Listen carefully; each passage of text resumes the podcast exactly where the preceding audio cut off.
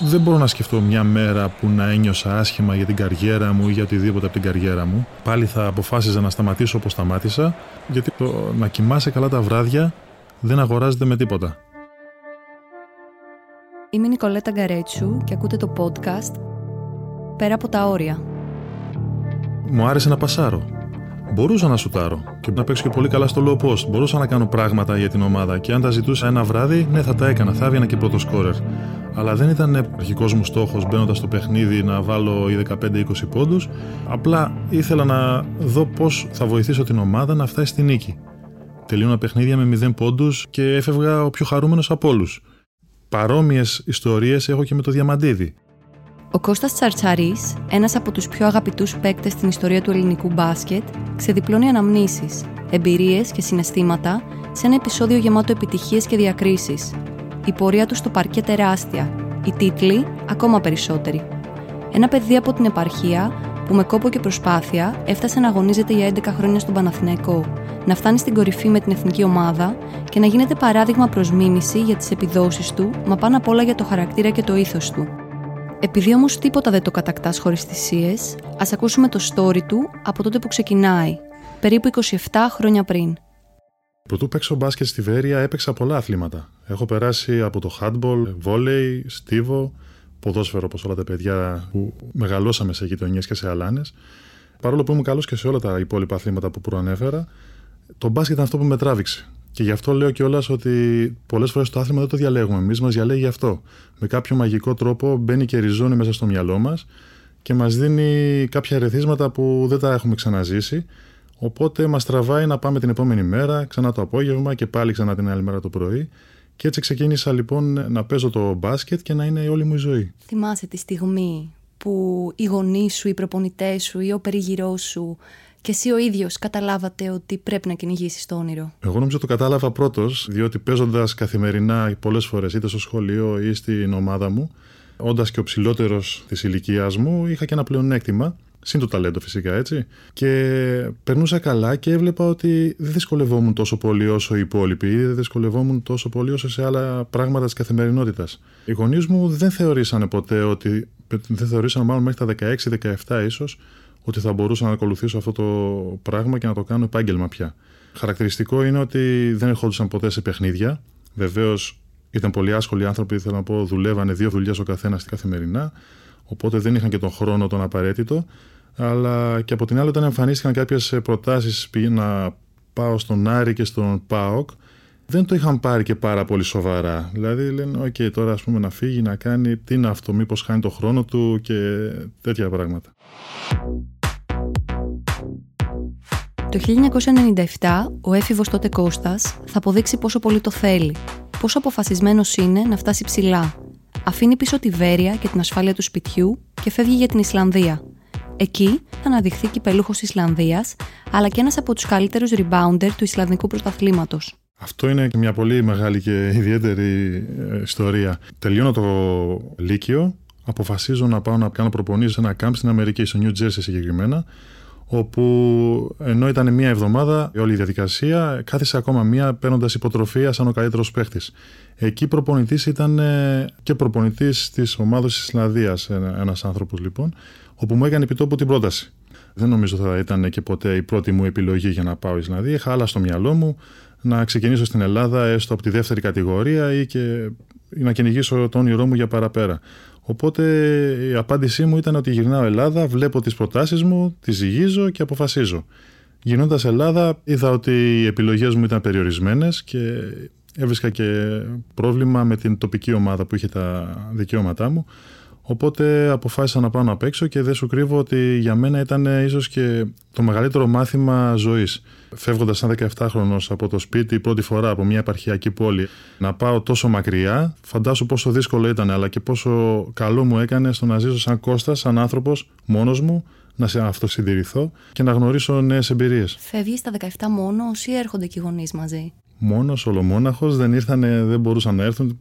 Αφενός διότι δουλεύανε, αφετέρου τα έξοδα ήταν τεράστια και όπως είπα δεν ήμουν από μια φτωχή οικογένεια. Έζησα 8 μήνες, φανταστικούς μήνες, σκεφτόμουν τρόπους να μην ξαναγυρίσω στην Ελλάδα, ούτε καν για τις διακοπές μου. Τον πρώτο καιρό, την πρώτη εβδομάδα που φτάνεις σου πέρασε καθόλου από το μυαλό ότι όπα, έκανα λάθος.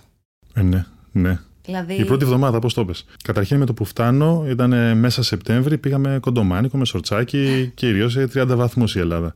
Με το που φτάνω και με παραλαμβάνουν οι άνθρωποι της ομάδας, μου λένε: Έχεις κανένα μπουφανάκι εύκαιρο στη βαλίτσα ψηλά; Λέω ναι, έχω, αλλά δεν μπορούσα να περάσει από το μυαλό μου ότι θα έκανε τόσο κρύο. Βγαίνοντας λοιπόν, κατάλαβα τι στη Ισλανδία, έτσι, μια πολύ βόρεια χώρα, ας πούμε, με ιδιαίτερες πολικέ συνθήκες. Ένα παιδί το οποίο είχε την οικογένειά του, είχε τους φίλους του, είχε τις ε, συνήθειες του, ξαφνικά αλλάξανε όλα άρδιν. Ε, βρέθηκα ξανά στο μηδέν και γι' αυτό, όπως ε, είπες και εσύ πολύ σωστά, η πρώτη εβδομάδα ήταν πολύ δύσκολη και κάνοντας ένα τηλέφωνο λοιπόν στο σπίτι, λέω στη μητέρα μου, λέω επιστρέφω. Δεν μπορώ. Και πάτησε η μητέρα μου και το κλειδί μου. Λέει: Εντάξει, αγόρι, μάμα δεν μπορείς, αλλά γίνα πίσω. Και εκεί μπήκε το πείσμα που συνέχισε να υπάρχει από τότε μέχρι τώρα. Και λέει: Όχι, δεν θα μου πεις, ας πούμε, να γυρίσω τώρα, να τα παρατήσω. Δηλαδή, αυτό μου εννοείς ότι είναι εύκολο. Και αποφάσισα λοιπόν να μείνω, να δώσω μια δεύτερη ευκαιρία και πραγματικά χαίρομαι που το έκανα γιατί ήταν εξωπραγματική εμπειρία τελικά. Θεωρείς ότι σήμερα το 2020 ένας αντίστοιχος νέος θα το έκανε αυτό να πάει να παίξει σε μια ομάδα στην Ισλανδία προκειμένου να κυνηγήσει το όνειρο ή θεωρείς ότι έχουν αλλάξει τα δεδομένα και όλοι στοχεύουν απευθείας στο νούμερο ένα; Κοίταξε, με κίνδυνο να περιευτολογήσω, θεωρώ ότι για να κάνεις τέτοιες κινήσεις χρειάζεται να είσαι και μια ιδιαίτερη πάστα ανθρώπου η οποία θα σε ακολουθήσει και όλας και σε όλη σου την καριέρα και θα σε ξεχωρίσει από τους απλούς αθλητές και θα σε κάνει πρωταθλητή, έτσι. Πρέπει να έχεις εγωισμό, πείσμα, στόχο, προσήλωση στο στόχο, σε ακραίο βαθμό όμως. Δεν αρκεί το να λες απλά ότι «ΟΚ, είμαι ένας αθλητής που θέλει να κάνει κάτι». Θα πρέπει να παρατήσεις τα υπόλοιπα. Πρέπει να κάνεις θυσίες πολλές. Το να πας στη Ισλανδία μπορεί να μην είναι τόσο μεγάλη θυσία τελικά, γιατί οι υπόλοιπες μετά που έρχονται είναι πολύ μεγαλύτερες. Οπότε προφανώς, αν ένα παιδί έχει αυτά τα στοιχεία, θα πάει. Ναι, σίγουρα θα πάει, δεν θα το σκεφτεί δεύτερη φορά. Οι υπόλοιποι θα πούνε, μήπως να πάω σε μια πιο προηγμένη χώρα ή να μείνω εδώ, δεν πειράζει. Μωρέ, ας μείνω σε μια μικρότερη ομάδα εδώ και βλέπουμε. Η επόμενη μέρα μετά την Ισλανδία, πώ σε βρίσκει; Με βρίσκει να κατεβαίνω Αθήνα για να δοκιμαστώ στη Νία Ρίστ και Σαριανή, τότε που ανέβηκε από την Α2 στην Α1, προπονητής ο πολίτης. Ο Ευρωκόουτς λοιπόν. Είχα την τύχη να παίζει σε αυτή την ομάδα ο ένας φίλος μου από τη Βέρεια, Σάβας Κυριακίδης, ο οποίος μου έκανε ερώτηση αν ήθελα να δοκιμαστώ, διότι κάνω δοκιμαστικά για παιδιά κλπ. Παρευρέθη λοιπόν σε αυτές τις προπονήσεις. 30 παιδιά ήταν και ήταν πάρα πολλά τα παιδιά, ειλικρινά. Και από την πρώτη στιγμή, από το πρώτο μισάρο, με τράβηξε στην άκρη ο κύριος Πολίτης, μου λέει: Για πες μου, από πού είσαι, τι κάνεις, ποιο είναι το καθεστώς εκεί με την ομάδα σου. Αφού του τα είπα, η μεταγραφή έκλεισε επί τόπου. Έτσι λοιπόν το 1998 ο Κώστας Τσαρτσαρής άρπαξε την ευκαιρία και άρχισε να παίζει πλέον σε ελληνικά γήπεδα. Από εκείνη τη στιγμή το μέλλον του επιφύλασε ευχάριστες εκπλήξεις. Κεφάλαιο Τι σου έρχεται πρώτο πράγμα στο μυαλό από την ε, παραμονή σου στο Περιστέρι. Στο Περιστέρι έζησα ε, πράγματα που δεν μπορούσα να ζήσω στην Κεσαριανή ή και στην Ισλανδία. Δηλαδή μια πάρα πολύ οργανωμένη ομάδα με υψηλούς στόχους, υψηλό μπάτζετ, τεράστια πόλη, πάρα πολλοί κόσμος να την ακολουθεί. Ομάδα που διεκδίκησε τίτλους, πραγματικούς τίτλους, τη δεύτερη μη χρονιά και όλας με τον αίμνηστο Φόνσο Φόρντ, Μπάιρον Ντίκιν, μάλλον λοιπόν Μακάριο, Πελεκάνο. Είχαμε γενικότερα πάρα πολλούς και καλούς παίχτες. Φτάσαμε λοιπόν να διεκδικούμε το πρωτάθλημα και το χάσαμε στις λεπτομέρειες εμπειρίες οι οποίες για μένα ήταν πάρα πολύ χρήσιμες στη συνέχεια και στην μεταπίδησή μου στο επόμενο level που ήταν ο Παναθηναϊκός. Κάνε μου εικόνα τη μέρα εκείνη του καλοκαιριού που πήγες στη Vianex να υπογράψεις το συμβόλαιο ορόσημο για την καριέρα σου. Αγχωτικό καλοκαίρι. Διότι το περιστέρι περνούσε μια περίοδο ε, οικονομικών δυσκολιών. Με τις πληρωμές, πολλά παιδιά δυσανασχετούσαν. Οπότε ήταν αβέβαιο το μέλλον στην ομάδα. Παρ' όλα αυτά, εγώ έβλεπα τον Κώστα στην ομάδα να έχει καλύτερο, μεγαλύτερο ρόλο, να παίζει περισσότερο, να κάνει μεγαλύτερα πράγματα, ένιωθα καλύτερα. Παρ' όλα αυτά, όμως, όταν ήρθε η πρόταση του Παναθηναϊκού, κάτι μέσα μου φτερούγησε, διότι ήμουν Παναθηναϊκός. Δεν σημαίνει βέβαια αυτό έτσι να κάνω μια παρένθεση για να το ξέρει ο κόσμος ότι αν είχα πρόταση από τον Ολυμπιακό και θα πήγαινα και στον Ολυμπιακό, διότι οι επαγγελματίες πρέπει να σκέφτονται και επαγγελματικά, όχι μόνο ρομαντικά. Έτυχε λοιπόν να πάω στην ομάδα που αγαπούσα μετά από μια εξαιρετική χρονιά της ομάδος όπου κερδίσανε το ευρωπαϊκό στην Πολώνια. Δεν ξέρω αν μπορώ να περιγράψω γενικότερα τα συναισθήματα. Για μένα ήταν ορόσημο να φτάσω εκεί που στόχευα εξ αρχής. Να φτάσω δηλαδή να παίζω στον Παναθηναϊκό, στην ομάδα που αγαπούσα, δίπλα σε ανθρώπους που έβλεπα στη τηλεόραση και θαύμαζα, όπως ήταν ο Φράγκη, ας πούμε. Όταν υπέγραψες και έφυγες, είχε σκεφτεί ότι θα κρατήσει τόσα χρόνια; Όχι, κάθε φορά που τελείωνε το συμβόλαιο, πάντα υπήρχε το ίδιο άγχος. Εκτός από τις τελευταίες χρονιές όπου αποφασίζαμε και συμφωνούσαμε νωρίτερα. Κοίταξε, ήταν ένα μεγάλο ταξίδι, όντως 11 χρόνια πάρα πολλά. Είναι όμορφο ταξίδι όμως, διότι αυτές οι ομάδες δεν είναι εντελώς απρόσωπες. Φεύγοντας εγώ από το περιστέρι, είχα το άγχος ότι αν θα φύγω από μια οικογενειακή ομάδα όπως είναι το περιστέρι, από ένα κλίμα τόσο όμορφο, αν θα πήγαινα σε μια ομάδα όπου ήταν ε, τα πάντα ψυχρά. Παρ' όλα αυτά, αντιμετώπισα κάτι παρόμοιο σε μεγαλύτερο βαθμό. Πολύ περισσότερος κόσμος να ασχολείται με την ομάδα μέσα στην ομάδα. Το μόνο που άλλαξε ήταν η στόχη και η πίεση που υπήρχε έτσι, διότι κακά τα ψέματα στην Ελλάδα, η πίεση που έχει ο Παναθηναϊκός και ο Ολυμπιακός δεν μπορεί να τη βιώσει κάποιος άλλος στο εξωτερικό. Πώς ήταν η πρώτη φορά που συνάντησες τον Ομπράντοβιτς, Η πρώτη φορά ήταν στο αεροδρόμιο. Η προετοιμασία του Παναθηναϊκού είχε ξεκινήσει όταν εγώ υπέγραψα.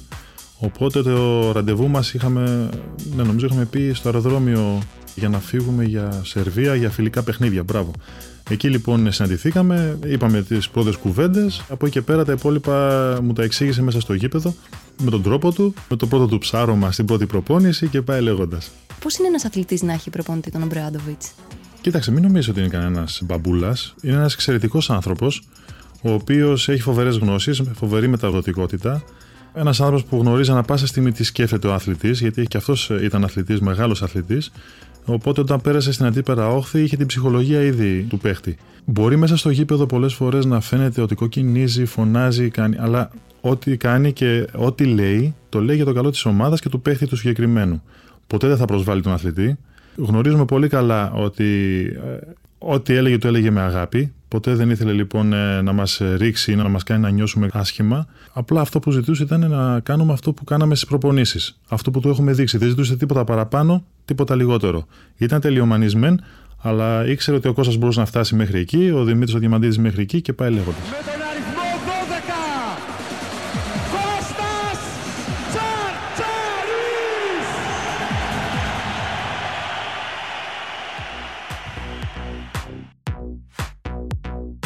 Αγωνίστηκε για 11 ολόκληρα χρόνια φορώντας τη φανέλα με το τριφύλι. Μια σχέση ζωής, ένας παίκτης διάρκειας. Σήμερα θέλω να μάθω τα πάντα. Τι ήταν αυτό που έκανε το ρόστερ του Παναθηναϊκού τότε τόσο δυνατό και πώς κατάφερναν άνθρωποι που συνεπήρχαν για χρόνια ολόκληρα να διατηρούν μια άψογη σχέση με στόχο το καλό της ομάδας, αφήνοντας εκτός εγωισμούς και συμφέροντα. Πώς έγινε και τόσο έντονες προσωπικότητες συνεργάστηκαν με τον καλύτερο δυνατό τρόπο. Θεωρώ ότι ήταν ε, επίτευγμα του προπονητή. Ο κ. Ομπράντοβιτς είναι πραγματικά εξαιρετικός προπονητής.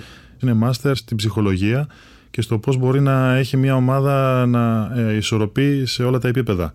Ε, υπήρξαν και χρονιές όπου το ρόστερ της ομάδας θα μπορούσε να είναι όλοι πρωτοκλασσάτοι παίχτες σε οποιαδήποτε άλλη ομάδα του πρωταθλήματος της Ευρώπης. Παρ' όλα αυτά όμως ο Ομπράντοβιτς με την προσωπικότητά του, με την εμπειρία του, με τις γνώσεις του και με τα τρικ που εφάρμοζε συχνά πυκνά, Μας κρατούσε όλους προσγειωμένους. Μας επίση την προσοχή να είμαστε πρώτα απ' όλα καλοί συμπαίχτες και μετά να κοιτάει ο καθένας τον εαυτό του. Και νομίζω είναι και το βασικό συστατικό για να έχει επιτυχία μια ομάδα. Ο καθένας λοιπόν να σκέφτεται το εμείς και όχι το εγώ, έτσι. Αυτό... Ξέρεις τι σκέφτομαι, ότι ήσουν τόσα χρόνια στην ίδια ομάδα, με τους ίδιους ανθρώπους. Ναι νομίζω αποκλείεται σε ένα τέτοιο επίπεδο να μείνει σε καμιά ψηλή χωρίς να το πήρε χαμπάρι κανείς. Πώς τα καλύπτατε, Δηλαδή, εσύ έχεις μείνει στον κόσμο το καλό παιδί. Ναι. Δεν υπήρξαν στιγμές που κι εσύ λίγο. Ψηλές δεν έριξα, ούτε έφαγα. Στο ξεκαθαρίζω. Κοίταξε, να είναι μια ομάδα επιτυχημένη. Προφανώς υπάρχουν και αυτά τα πράγματα μέσα στη σεζόν. Υπάρχουν προστριβές, υπάρχουν αντιπαραθέσεις, φωνές, ψηλές, όχι, δεν θα το έλεγα. Παρ' όλα αυτά όμως, ναι, υπήρξαν ε, στιγμές που μαζευτήκαμε όλοι μαζί στα αποδητήρια ή και στο γραφείο του προπονητή για να τα πούμε λιγάκι χοντρά για να ισορροπήσουν τα πράγματα. Πώ το ξεπερνάμε, πρώτα απ' όλα σφραγίζουμε τα αποδητήρια. Ό,τι συμβαίνει μέσα στο σπίτι μας, μένει μέσα στο σπίτι μας και δεν βγαίνει παρά έξω, γιατί ο κόσμος έξω ψοφάει για τέτοια και πολύ εύκολα μπορεί να γυρίσει ύστερα και να σου κάνει όλη την ομάδα άνω κάτω. Αυτό ήταν λοιπόν ένα μεγάλο επιτεύγμα του κ. Μπράτοβη και της διοίκησης τότε του Παναθηναϊκού, όπου δεν έβγαινε τίποτα από τα αποδητήρια. Το 2012, σε έναν Παναθηναϊκό που άλλαζε ριζικά, εσύ και ο Διαμαντίδης ήσασταν οι δύο παίκτες που παραμείνατε mm-hmm. ως βασικός κορμός. Ναι. Πώς το βίωσες τότε και τώρα στον τωρινό Παναθηναϊκό που αλλάζει και αυτός ναι. Ριζικά, ποιοι πιστεύεις ότι είναι οι αντίστοιχοι Τσαρτσαρής και Διαμαντίδης; Το 2012 λοιπόν ήταν πολύ δύσκολο καλοκαίρι. Έφυγε ο κύριος Ομπράντοβιτς, ακόμα και διοικητικά άλλαξε σκητάλη από τους πρεσβύτερους, πέρασαν τα ηνία της ομάδας στον κύριο Δημήτρη. Πάρα πολλοί παίχτες φύγανε. Έμεινα εγώ με τον Δημήτρη μονάχα. Δεν θέλω να πω γιατί και πώς μείναμε. Όπως μπορεί να καταλάβει ο καθένας, είναι πολύ δύσκολο να στηθεί μια ομάδα, να φτιάξει μια χημεία πρωταγωνίστριας και πρωταθλήτριας ομάδα έχοντας λευκή κόλλα χαρτιού, έτσι. Και έχοντας απλά δύο λέξεις εκεί πέρα μέσα. Ο κύριος Πεδουλάκης όμως έκανε εξαιρετική δουλειά εκείνο το καλοκαίρι. Δουλέψαμε ατελείωτες ώρες μες στο γήπεδο. Δεν ήταν εύκολα τα πράγματα, διότι υπήρξαν και παιχνίδια που ο κόσμος δυσανασχέτησε ας πούμε, και μας ε, γιούχαρε που δεν το είχαμε ζήσει νωρίτερα. Παρ' όλα αυτά όμως καταφέραμε, σηκώσαμε κεφάλι, κάναμε μια ομάδα η οποία έπαιζε ωραίο αποδοτικό μπάσκετ, φέρναμε νίκες στο σύλλογο και φτάσαμε να διεκδικήσουμε και την είσοδό μας στο Final Four. Για ένα σουτ δεν έγινε αυτό. Παρ' όλα αυτά κερδίσαμε το double στην Ελλάδα και εξελίχθηκε μια πολύ επιτυχημένη σεζόν. Τώρα, ε, αν υπάρχουν τσαρτσαρίδες ή διαμαντίδιδες. Διαμαντίδιδες δεν υπάρχουν. Το ξεκαθαρίζουμε. Τσαρτσαρίδες, ναι, υπάρχουν και θα βγουν έτσι, γιατί δεν θεωρώ ότι είμαι κάποιος αθλητής ο οποίος έκανε τα φοβερά πράγματα και απλά έκανε αυτά που ζητούσε ο προπονητής. Ε, ήμουν καλός συμπαίχτης. Προσπαθούσα κάθε βράδυ να δίνω το 100%. Έχει παιδιά όπως ο Ντίνος Ομίτολου, ο οποίος έχει φοβερά προσόντα για να μπορέσει να προχωρήσεις στη ζωή του και στην καριέρα του. Πρέπει ο μόνος του να το διεκδικήσει, μόνος του να δουλέψει, να είναι τυχερό το παιδί να μην έχει τραυματισμούς και μακάρι να τον καμαρώσουμε και να περάσει και τον Τζατσαρί, να περάσει το Φώτσι, να περάσει οποιοδήποτε άλλο μπορεί.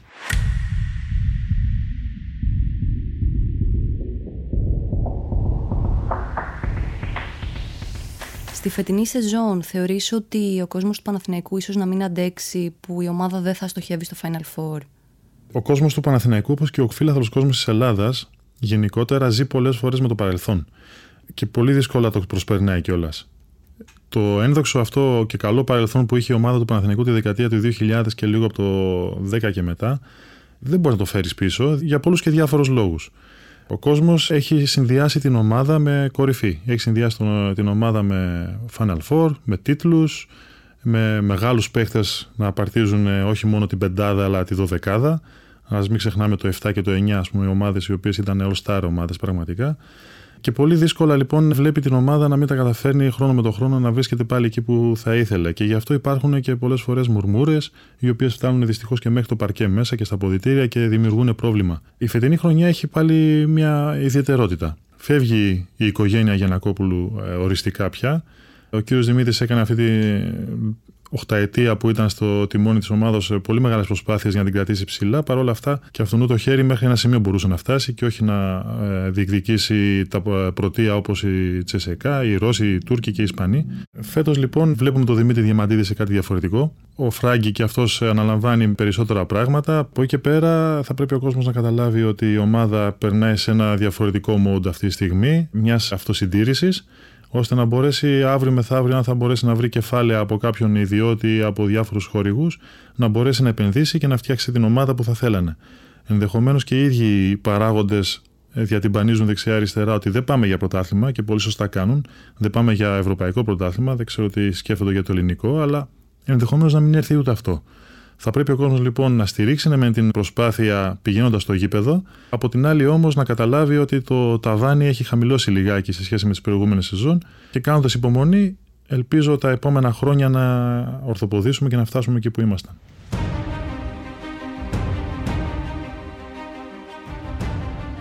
Ανέφερες τον Διαμαντίδη και τον αλβερτη και τον τελευταίο καιρό στα social media υπάρχουν πάρα πολλά σχόλια γιατί δεν είναι δίπλα ο Τσαρτσαρής. Ναι. Τι έχεις να πεις για αυτά τα σχόλια; Εντάξει, έγινε ένας προγραμματισμός στην ομάδα, ο οποίος προγραμματισμός περιλάμβανε αυτά τα δύο παιδιά. Για... Εγώ κάνω κάποια πράγματα στη ζωή μου. Να τα λέμε όλα από την αρχή. Δεν ξέρω αν θα μπορούσα αυτή τη στιγμή να πάω στο Παναθηναϊκό. Θα έπρεπε να αλλάξω τη ζωή μου ριζικά, διότι ενώ περίμενα τόσα χρόνια, δεν έγινε. Και έπρεπε και εγώ να συνεχίσω τη ζωή μου, να κάνω κάποια άλλα πράγματα. Αν πάξει και έρθει η πρόταση, θα το σκεφτόμουν προφανώς. Δεν ξέρω αν θα υλοποιούνταν όμως. Αλλάζω κεφάλαιο, αλλάζω χρώμα φανέλας. Η συζήτηση παρακάτω έχει απόχρωση γαλανόλευκη και στιγμές γεμάτες συνέστημα. Πώς είναι να αγωνίζεσαι για τη σημαία; Με την εθνική ομάδα περάσαμε από χίλια κύματα. Περάσαμε από σεζόν όπου δεν ήμασταν σε καμία διοργάνωση, οπότε αναγκαζόμασταν να πάμε να παίζουμε δεξιά και αριστερά κάποια τουρνουά, ενώ οι άλλοι παίζανε για τον τίτλο. Περάσαμε από πολλούς προπονητές διαφορετικούς, με γκρίνιες, μέχρι που ήρθε ο κύριος Γιαννάκης, έσπασε αυγά, έδιωξε την παλιά φρουρά από την ομάδα, ε, πήρε την απόφαση να συνεχίσει με τους νεότερους Εμείς ε, θεωρώ ότι τον βγάλαμε ασπροπρόσωπο, παρόλο που πιστεύω ότι μπορούσαμε να καταφέρουμε περισσότερα πράγματα. Αλλά κάναμε κάποια μεγάλα πράγματα για την ε, εθνική ομάδα, για τη φανέλα και για τους εαυτούς μας κατ' επέκταση. Το 2005 και το 2006 στο Τόκιο ταυτόχρονα ήταν νομίζω δύο από τις σημαντικότερες σεζόν που είχε η εθνική ομάδα ever. Θα μπορούσε να συνεχίσει όλο αυτό το πράγμα αν το 2007 ήμασταν λιγάκι πιο ψύχρεμοι, και εγώ προσωπικά, με τους Ισπανούς στο νημιτελικό. Και φυσικά το 2008, αν ήμασταν λιγάκι πιο συγκεντρωμένοι στα σημαντικά παιχνίδια, το χιαστή. Τι πιστεύεις ότι έκανε την εθνική του coach Γιαννάκη τόσο ξεχωριστή σε αντιπαράθεση με την εθνική του τώρα που ψάχνει ακόμα να βρει τον τρόπο και τον δρόμο για να φτάσει ναι. ψηλά; Πρέπει να συνυπολογίσουμε πολλά πράγματα. Πρώτα απ' όλα ο κύριος Γιαννάκης είναι ένας φοβερός άνθρωπος και ψυχολόγος. Σε θέματα τακτικής προφανώς είναι πολύ καλός και γι' αυτό έπαιρνε πάρα το 100% από τον καθένα. Πρέπει ταυτόχρονα να δούμε Πώς ήταν εκείνη η εποχή για έναν Έλληνα αθλητή και πώς είναι τώρα. Τότε δεν υπήρχαν τα social media. Υπήρχε ένα Facebook που ήταν ακόμα στην αρχή, ακόμα η μετοχή είχε 30 δολάρια. τώρα έχουν να κάνουν με 15 διαφορετικές πλατφόρμες όπου αναλώνουν πολύ από την ε, καθημερινότητά τους μέσα εκεί και όχι μόνο αυτό, διαβάζουν και τα σχόλια αυτά τα παιδιά. Διαβάζουν τα θετικά σχόλια που τους ανεβάζουν ε, στον ουρανό, που μπορεί να μην αξίζουν κιόλας και διαβάζουν και τα άλλα σχόλια λοιπόν που τους κατεβάζουν στα τάρταρα που πάλι δεν τα αξίζουν κι αυτά. Οπότε η ψυχολογία τους ε, κάνει ένα roller coaster και δεν νομίζω ότι στην ηλικία αυτή τα παιδιά μπορούν να το διαχειριστούν. Και δεν υπάρχει και υποδομή στην Ελλάδα να διαχειριστούν οι αθλητές τέτοιες καταστάσεις. Δεν βλέπουμε λοιπόν ε, τμήματα ψυχολογίας στις ομάδες, δεν βλέπουμε γενικότερα ενημέρωση των αθλητών ε, για το τι θα αντιμετωπίσουν. Οπότε βλέπουμε ότι πολλά παιδιά έχουν χάσει το μυαλό τους έχουν χάσει τον προσανατολισμό τους και το στόχο τους. Θεωρείς ότι η δική σου γενιά σε σχέση με τα παιδια τώρα ήταν μια πολύ πιο ταπεινή πάστα παικτών; Μπορεί να ήμασταν πιο ταπεινοί, αλλά ίσως να παίζουν ρόλο και αυτά που προείπαμε. Έτσι, ότι δεν είχαμε managers από 10 χρονών, ότι δεν είχαμε τα social media να μας φουσκώνουν τα μυαλά ο καθένας κοριτσάκια από εδώ, από εκεί. Και όλα αυτά παίζουν τον ρόλο τους. Εσένα τα μυαλά σου δεν πήραν ποτέ αέρα σε όλη την πορεία; Αυτό δεν μπορώ να το ξέρω. Δεν μπορώ να το ξέρω. Ε, θεωρώ ότι οι υπόλοιποι μπορούν να το πούν αυτό, που με βιώσανε, που με βιώνουν, που ξέρουν τον Κώστα από μικρό και μέχρι τώρα που έχω γκριζάρει. Έχεις κερδίσει το ευρωπαϊκό και με την εθνική και με τον Παναθηναϊκό. Συγκρίνεται το συνέστημα. Με την εθνική είναι που ενώνει όλη τη χώρα και επειδή είναι κάτι το οποίο δεν το κερδίζει και κάθε μέρα. Και είχαμε και εμείς πολλά χρόνια να το βιώσουμε αυτό. Και υπήρξαν και πολλές άκαρπες προσπάθειες. Με τον σύλλογο, με τον Παναθηναϊκό, είναι που παλεύεις ένα ολόκληρο χρόνο. Δηλαδή, σε 8-9 μήνες με τους συμπαίχτε σου και με τους προπονητές, παλεύεις από την προετοιμασία, με τα παιχνίδια, τα ταξίδια. Είναι πάρα πολύ ο καιρός όπου παλεύεις για αυτό το κομμάτι και όταν φτάνεις λοιπόν στην πηγή και πίνεις νεράκι, όντως έχει πολύ ιδιαίτερη γεύση και είναι φοβερή η χαρά. Οπότε, ναι, μεν έχουν ίδια βαρύτητα, αλλά για διαφορετικούς λόγους. Θεωρείς ότι ήσουν ο άριστος ο παίκτης τεχνικά, αθλητικά κτλ. Ήταν ε, ο χαρακτήρας σου ή κάποια άλλα πιθανόν προσόντα που σε κάναν να έχεις μια τόσο μεγάλη διάρκεια; Δεν ε, είχα ποτέ το άριστα σε τίποτα. Έτσι πιστεύω εγώ. Έτσι μπορεί να σου πει κανένας προπονητής που με είχε, ας πούμε, να πει ότι είχε και απλά το λέω. Okay, εγώ θεωρώ ότι δεν είχα το άριστα σε τίποτα. Δεν έπαιρνα μηδέν και σε τίποτα άλλο. Έπαιζα σε ένα υψηλό επίπεδο και το έπαιζα κάθε βράδυ. Προσπαθούσα να δώσω στην ομάδα πράγματα τα οποία δεν ήταν διατεθειμένα να τα δώσουν άλλοι.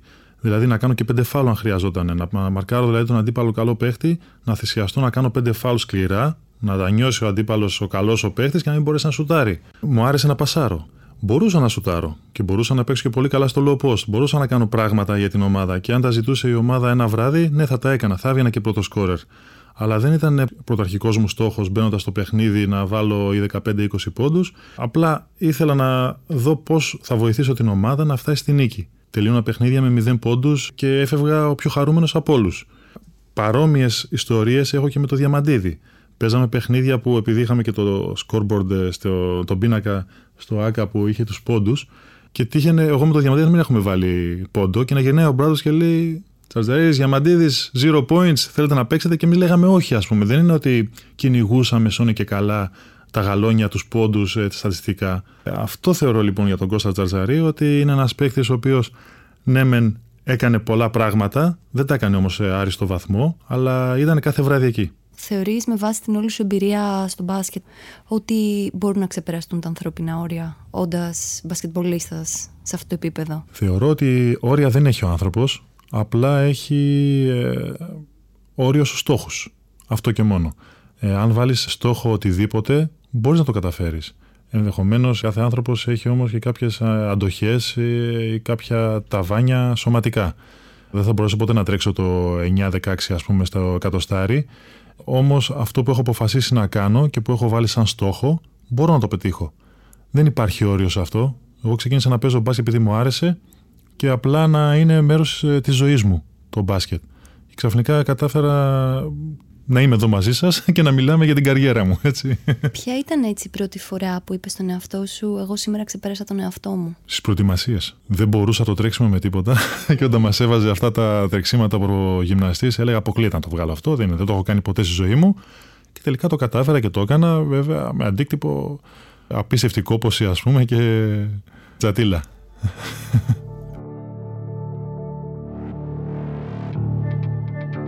Γιατί δυστυχώς στην Ελλάδα ένας μπαμπάς και μια μαμά φοβούνται να πάρουν το παιδί τους και να πάνε σε ένα ντέρμπι Ολυμπιακού Παναθηναϊκού στο γήπεδο; Γιατί τα έχουμε κάνει σαν τα μούτρα μας. Και διοικητικά από τις ομοσπονδίες ή και μάλλον να το πω πιο ψηλά και από την πολιτεία. Ε, Στις ομάδες λοιπόν ε, μετά οι διοικήσεις και μετά οι ίδιοι παίχτες φταίμε γι' αυτό έτσι. Διότι όταν αυτά συνέβαιναν ε, μπροστά μας, όταν περνούσαν οι κροτίδες μπροστά από τα πρόσωπά μας ή και κάποιες φορές χτυπούσαν τα πρόσωπά μας, δεν κάναμε τίποτα. Ε, εντάξει, okay, θα μου πει κάποιος τώρα, πολύ ωραία τα λες, Τσατσαρή, 40 χρονών, φευγάτος, τότε δεν έκανες κάτι, τι μας το παίζει μάγκας. Συμφωνώ. Δεν μπορώ να πω κάτι. Δεν έκανα και είναι κάτι το οποίο με επικραίνει και το σκέφτομαι. Αλλά για να γίνει η αλλαγή σε όλο αυτό το κομμάτι, πρέπει να συνεργαστούν όλοι αυτοί οι φορείς λοιπόν, που προανέφερα, να γίνει μια ενημέρωση, να μάθουν τα παιδιά πώς να είναι σωστοί φίλαθλοι, τι είναι αθλητισμός, τι πρεσβεύει ο Παναθηναϊκός και ο Ολυμπιακός, όχι αυτά που νομίζουν όλοι οι οργανωμένοι, είναι κάτι περισσότερο, κάτι διαφορετικό, για να μπορέσουν τελικά αυτοί οι γονείς να πάρουν τα παιδάκια τους και να πάνε να είναι ενόχλητοι και να περάσουν ένα δύο ώρο καταπληκτικό. Πιστεύεις όμως ότι στην Ελλάδα που έχει τις βάσεις που έχει και την οτροπία και την κουλτούρα που έχει μπορεί κάποια στιγμή να εξαλειφθούν τα φαινόμενα της βίας και του χουλγανισμού. Φυσικά μπορούν. Εδώ ολόκληρη η Αγγλία που σκοτώνονταν μέσα στο γήπεδο καθημερινά κατάφερε και το άλλαξε. Δεν θα μπορέσουμε εμείς. Απλά χρειάζεται να, να ρίξουμε μπουνιά στο μαχαίρι. Θα φανταζόσουν τον εαυτό σου σε έναν ενεργό ρόλο στην Ομοσπονδία. Κοίταξε, είναι κάτι που με ενδιαφέρει και θα μου άρεσε, ναι, δεν το κρύβω. Η Ομοσπονδία πια έχει φτάσει σε ένα σημείο που χρειάζεται μια αλλαγή. Το ελληνικό μπάσκετ επιζητάει και διψάει για κάτι διαφορετικό. Και εγώ είμαι της άποψης ότι πρέπει να μπει νέο αίμα, πρέπει να μπουν άνθρωποι οι οποίοι έχουν νέες ιδέες, να κάνουν διαφορετικά πράγματα, χωρίς να παραβλέπουμε φυσικά τα θετικά που έχει προσφέρει η προηγούμενη. Έτσι, γιατί ο κ. Βασιλακόπουλος έφερε πάρα πολύ ψηλά το ελληνικό μπάσκετ και το, το οφείλουμε αυτό. Αλλά πρέπει να κατανοήσουμε ότι χρειάζεται και αλλαγή. Και αν κάποιος αποφασίσει αύριο μεθαύριο να μου πει Κώστα να έρθεις μαζί μας να πορευτούμε, θα το κάνω με μεγάλη μου χαρά. Ποιος είναι ο αγαπημένος σου συμπαίκτη, Έχω συνεργαστεί με το Διαμαντίδη επί 10 χρόνια, 9 χρόνια. Με έκανε καλύτερο παίχτη. Με έκανε και μάγκα πολλές φορές. Συγχρόνως και εγώ νομίζω τον βοήθησα σε πολλά στοιχεία του παιχνιδιού του. Νομίζω ότι ο Δημήτρης ήταν αυτός με τον οποίο συνεργάστηκα καλύτερα Είχαμε την καλύτερη ε, επικοινωνία, αλλά θα ήταν άδικο να βγάλω από την συζήτηση όμως και πολλά άλλα παιδιά, τα οποία με βοηθήσαν ή και που πέρασα καταστάσεις που πραγματικά ήταν ανεξίτηλες. Ο πιο περίεργος συμπέκτη που είχες, που να ήταν τρέλα, να, να ήταν τίγκα στους ψυχαναγκασμούς, να ήταν να μην ήταν νορμάλη κάτι. Κοίταξε, άμα λες για ψυχαναγκασμούς είναι ο Σπανούλης, δεν υπάρχει άλλος. Νομίζω είναι αποδεκτό από όλους τώρα πια. Δεν είχα συμπαίκτες που δεν θα ήθελα να ξαναδώ μπροστά μου Με όλους συνεργάστηκα καταπληκτικά, όλοι τους ήταν φοβερά παιδιά. Και γι' αυτό έχω να λέω πάντα ότι τα παιδιά του μπάσκετ τα καλύτερα που μπορείς να βρεις. Σίγουρα υπάρχουν και έξω περίεργοι τύποι, αλλά εγώ αυτούς που έζησα δεν μπορώ να πω τίποτα για κανέναν από όλους αυτούς. Δεν θέλω να χρησιμοποιήσω τη λέξη χειρότερος. σω κάποιος που δεν σε ευνόησε, δεν σου δώσε τόσα πράγματα. Ποιον προπονητή θα διάλεγες ως αυτόν που εν τέλει στο, στο τέλος της συναναστροφής σας δεν πήρες πολλά πράγματα. Κανένας. Ε, από όλους πήρα κάτι. Ακόμα και από τον ε, Ιωαννίδη που με έκοψε τελευταία στιγμή από την εθνική ομάδα και με πήκρανε πάρα πολύ από τον Κασλάουσκας που συνεργάστηκα μία χρονιά στην εθνική ομάδα και ενώ είχαμε καλή ομάδα δεν καταφέραμε, πήρα πράγματα από αυτόν. Δεν νομίζω ότι είχα προπονητή όμως που δεν θα ήθελα να του μιλήσω αν τον έβρισκα στο δρόμο ή να σηκώσω τηλέφωνο να δω τι κάνει. Δεν ξέρω, ίσω να είμαι από τους τυχερούς ανθρώπους, να έχω και καλούς συμπαίκτες και καλούς προπονητές. Ή, ή εγώ είμαι πολύ βολικό, δεν ξέρω. Υπάρχει κάποια στιγμή όμως αγωνιστικά που να σε βαραίνει τα βράδια; Κάποια ναι, λάθος κίνηση; Ναι. Το 2007 στον ημιτελικό με τους Ισπανούς έχασα την ψυχραιμία μου σε μια σημαντική στιγμή για την ομάδα και το παιχνίδι όπου θεωρώ ότι στήχησε στη μετέπειτα πορεία όπου τσακώθηκα εκεί με τον Καλντερόν και με κανένα δύο ακόμα. Ψηλές δεν πέσανε, επαναλαμβάνω. Ένα είναι αυτό, ένα είναι πάλι με τους Ισπανούς το 2006, ένα χρόνο νωρίτερα στον τελικό, όπου μαζί με όλη την ομάδα βέβαια δεν κατεβήκαμε στον τελικό για να παίξουμε. Δεν κατέβηκα για να μην ε, παραφράζει ο κόσμος. Πήγαμε, αλλά δεν ήμασταν νοητικά εκεί, πνευματικά δεν ήμασταν. Όπου διαλυθήκαμε. Δεν μπορώ να σκεφτώ κάτι άλλο. Έτσι. Προφανώς θα μπορούσα να αλλάξω πράγματα αν γυρνούσα πίσω, αλλά εντάξει, είναι... στον αθλητισμό υπάρχουν και τα λάθη, υπάρχουν και διάφορες καταστάσεις. Το 2013, ο Κώστας αποφασίζει να βάλει τέλος στην μπασκετική του καριέρα, προκαλώντας στεναχώρια σε όλους τους φίλους του Παναθηναϊκού, ο παίκτης ορόσημο του συλλόγου κρεμάει τη φανέλα, βγάζει τα παπούτσια του και αποχωρεί από το παρκέ, αφήνοντας πίσω μια πλούσια ιστορία. Πρόκειται για ένα παίκτη που συνέβαλε τα μέγιστα στην ομάδα. Απόψε σταματάει την ενεργό δράση στην ομάδα της καρδιάς του. Κώστα Τσατσαρής, ευχαριστούμε. Το φινάλε ήταν κάτι που το επεξεργαζόσουν μέσα σου για καιρό ή απλά μία μέρα σηκώθηκες και είπες ήταν μέχρι εδώ, εγώ σταματάω. Ένα χρόνο. Ακριβώς από το προηγούμενο καλοκαίρι το είχα πάρει απόφαση. Είπα θα μείνω τελευταία χρονιά τώρα που γίνανε οι αλλαγές εδώ. Ο μόνος που το ήξερε ήταν ο Διαμαντίδης, ο οποίος προσπαθούσε πάντα να μου πει ότι λέω χαζομάρες, ok, okay, θα, θα αλλάξω γνώμη κλπ. Αλλά δεν άλλαξα ούτε στο ελάχιστο και δεν μετανιώνω καθόλου. Αφενός διότι ήταν μια ειλημμένη απόφαση και τελείωσε όπως θα ήθελα. Αφετέρου τελείωσε έχοντας παίξει ένα, ένα καλό παιχνίδι μέσα στο γήπεδο του Ολυμπιακού. Νικήσαμε με καλή εμφάνιση δική μου και πήραμε και το πρωτάθλημα. Νομίζω ήταν μια ιδανική λοιπόν συγκυρία όπου με έκανε να κοιμάμαι ακόμα καλύτερα τα βράδια. Είναι κάτι το οποίο σε βαραίνει. Δηλαδή τώρα τα χρόνια που έχουν περάσει, το σκέφτεσαι να πεις ότι σταμάτησα σε μια φάση της ζωής μου που ήμουν σε πολύ καλή φόρμα, θα μπορούσα να έχω κι άλλο. Έφυγες με το κεφάλι ψηλά. Δεν σε βαραίνει το τι θα γινόταν αν είχες παραμείνει λίγο ακόμα; Κοίταξε, μόνο χειρότερα θα μπορούσαν να γίνουν, φαντάζομαι. Διότι ήδη έπαιρνα το μπασκετικό κατήφορο. Το peak είχε περάσει. Έβλεπα τον Κώστα ότι δεν μπορούσε να τρέξει όπως έτρεχε παλαιότερα, να πηδήξει όπως πηδούσε παλαιότερα. Η εμπειρία είναι πολύ σημαντικό κομμάτι. Παρ' όλα αυτά το άθλημα εξελίσσεται, γίνεται πιο γρήγορο και ο Κώστας δεν μπορούσε να ακολουθήσει πολύ καλά αυτές τις τάσεις. Και δεν ήθελα επ' ουδενί να ακούσω έστω και έναν άνθρωπο από την κερκίδα να πει Πού πας τώρα με τον Κώστα Τσαρτσαρή, ας πούμε, τον παππού, ξέρω 'γω που δεν μπορεί να τρέξει. Έτσι, δηλαδή, αυτό θα ήταν για μένα μαχαιριά στην καρδιά και δεν θα μπορούσα να, να ζήσω και να το ξεπεράσω εύκολα. Οπότε αποφάσισα να το κάνω εκείνη τη δεδομένη στιγμή που ακόμα ήμουν σε ένα καλό σημείο και για να μην με λυπηθεί κανένας και για να μην είμαι ο Κώστας που κουνάει την πετσέτα στην άκρη του πάγκου. Πώς είναι η επόμενη μέρα που από το παρκέ και την πρώτη γραμμή πας πίσω από τη γραμμή και αρχίζει ναι. και προπονείς ε, νέα παιδιά. Θα το πάω λίγο πιο πίσω. Πριν ξεκινήσω να προπονήσω, με το που τελειώνει η καριέρα του αθλητή, σπάει φούσκα, βγαίνεις στην ε, πραγματική ζωή και αρχίζεις να αντιμετωπίζεις λοιπόν καταστάσεις που δεν ήξερες ότι υπήρχαν. Έτσι, να πληρώνεις λογαριασμούς, να κάνεις, να ράνεις, που όλα αυτά ήταν πάνω κάτω λιμένα ή ήταν πολύ πιο εύκολα γιατί υπήρχε και το εισόδημα. Δεύτερον, ε, βλέπεις τι γίνεται κάθε απόγευμα από τις 4 μέχρι τις 9 το βράδυ. Δεν ήξερα τι υπήρχε αυτή την ώρα, διότι εκείνη η ώρα για μένα ήταν στο γήπεδο. Τι είχε τηλεόραση, δεν περνούσε η ώρα. γκρίνια, μουρμούρα, σπίτι, ξέρεις όλα αυτά που γίνονται.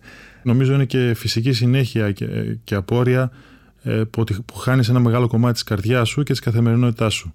Αυτό είναι ένα δύσκολο διαχειρίσιμο κομμάτι λοιπόν που λύθηκε εν μέρη όταν ξαναμπήκα στο παρκέ σαν προπονητής αυτή τη φορά το οποίο είναι διαφορετικό κομμάτι από τον αθλητή, πρέπει να σκέφτεσαι διαφορετικά όμως έχει να κάνει με ένα συγκεκριμένο, ε, με το ίδιο μάλλον αντικείμενο, με το ίδιο πράγμα, με την πορτοκαλί μπάλα, για το άθλημα που μεγάλωσα, που πήρα πολλές εμπειρίες, που πήρα πολλά από αυτό το άθλημα και προσπαθώ να τα δώσω πίσω στα παιδιά αυτή τη φορά με τον δικό μου τρόπο. Καλό ή κακό, συνεχίζω έτσι.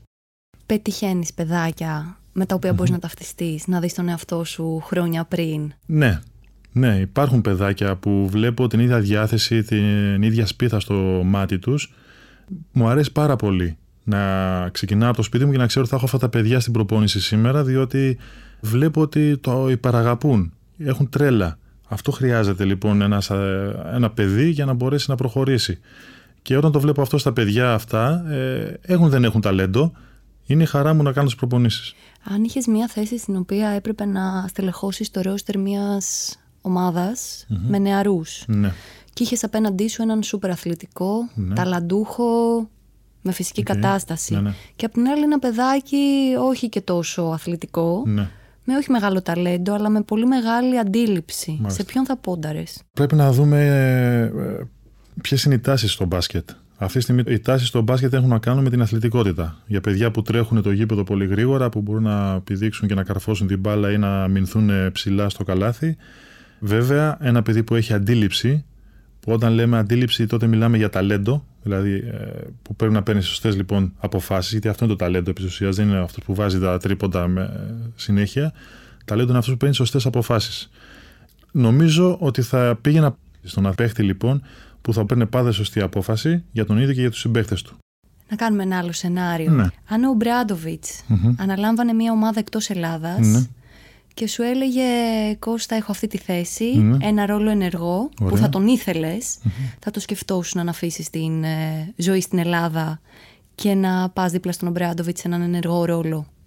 Κοίταξε, το θέμα Ελλάδα δεν ε, με απασχολεί τόσο ή το εξωτερικό, διότι το έχω ζήσει και στην ακραία του μορφή και γνωρίζοντας ότι η ζωή του αθλητή μπορεί να είναι στη χώρα του, μπορεί να είναι κάπου αλλού, κάθε χρόνο μπορεί να είναι εντελώς διαφορετική η στέγαση.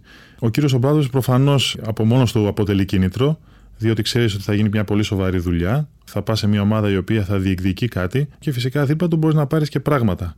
Φυσικά και θα το σκεφτόμουν, αλλά και αν δεν μου έβαζες τον Ομπράντοβιτ πάλι στην πρόταση, πάλι θα το σκεφτόμουν εξίσου σοβαρά αυτό, ναι. Λοιπόν, πες ότι τώρα, στην ηλικία που είσαι, mm μας ζητάνε να φτιάξουμε την ιδανική πεντάδα. Ωραία. Με Έλληνες, για να πάτε να πάρετε ένα βαρβάτο τίτλο. Όχι όμως να το πάμε χρόνια πριν, όπως τα δεδομένα τα τωρινά. Ποιους ναι. θα έβαζες στην ομάδα, Ποιους θα έβαζα, ε; Λοιπόν, θα έβαζα Διαμαντίδη Σπανούλη Παπαλουκά, Φώτσι Μπατίστ και μετά θα είχα μια εφτάδα με τσατσαρίδες. Okay. και προπονητή, ή μόνοι σας θα κάνατε κουμάντο; Προπονητή. Χρειάζεται και προπονητή αυτή η ομάδα; Ε, δεν θα χρειαστεί. Μπορεί, δεν υπάρχουν στιγμές που θα θολώσετε κι εσείς. Ε, Εντάξει, οποιοδήποτε, οποιοδήποτε προπονητής από αυτούς που συνεργάστηκα θα μπορούσε πραγματικά να κουμαντάρει εξαιρετικά αυτή την ομάδα. Ναι, νομίζω θα κέρδιζε τίτλους αυτή η ομάδα. Τι ναι. χρώμα θα έχει αυτή η ομάδα; Γαλανόλευκο. Έχεις κάποιο μπασκετικό αποθυμένο; Δεν δοκίμασα ποτέ το κομμάτι της Αμερικής. Δηλαδή το να πάω να δοκιμάσω να προπονηθώ εκεί και αν μπορέσουν να με επιλέξουν έχει καλώ. Αλλά εντάξει, δεν είναι ότι δεν κοιμάμαι τα βράδια επειδή δεν έκανα αυτό, να λέμε και την αλήθεια. Η βιογραφία του Κώστα Τσαρτσαρή, έτσι θα χαρακτηρίσω αυτή την κουβέντα, φτάνει στο τέλος της. Όμως λίγο πριν τον αποχαιρετήσω, προλαβαίνω να του κάνω μια-δυο ακόμα ερωτήσεις. Τι τίτλο θα έβαζες αν ε, παρομοίαζες την καριέρα σου με μια ταινία; Oh, αυτό θέλει σκέψη τώρα, έτσι. Κάπου θα υπάρχει ένας τίτλος πιασάρικος έτσι που μπορεί να αντικατοπτρίζει, αλλά μάλλον θα πρέπει να το, να το περιγράψουμε κάπως και ναι. ίσως το βρούμε με κάποιον τρόπο. Λοιπόν, ένα παιδί ξεκινώντας λοιπόν από τα χαμηλά, από μικροαστή οικογένεια, κατάφερε να ξεπεράσει τα όνειρά του, κατάφερε να επιτευχθούν όλοι οι στόχοι του και να τους ξεπεράσει ενδεχομένως. Ένας άνθρωπος που δεν έβγαζε μάτια κάθε μέρα στο γήπεδο, αλλά για κάποιο λόγο ήταν πάντα στο υψηλό επίπεδο. Αν απ' όλη σου την μπασκετική πορεία, έπρεπε να συγκρατήσεις ένα ματς ή μία στιγμή που θα την είχαμε σε ένα DVD και θα την έδειχνε στα παιδιά σου για να σε θαυμάσουν ή για να τους πεις να τι έκανα. Ποια θα διάλεγες. Φαντάζομαι θα ήταν ε, το τελευταίο μου παιχνίδι ή μάλλον ε, η τελευταία μου εμφάνιση στο γήπεδο όπου κάναμε την ε, φιέστα στο γήπεδο του Ολυμπιακού Σταδίου για να πανηγυρίσουμε μάλλον την κατάξυση του τίτλου.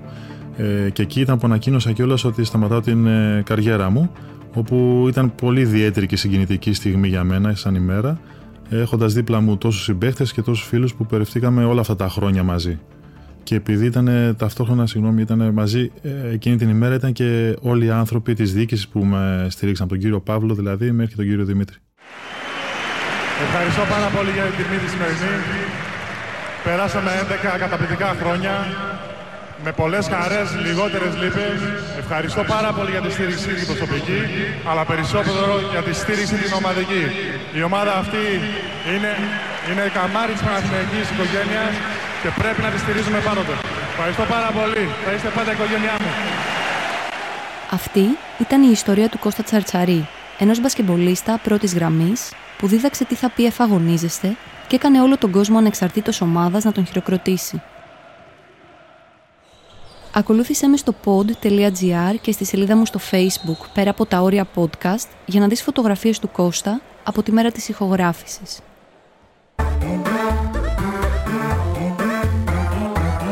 pod.gr. Το καλό να ακούγεται.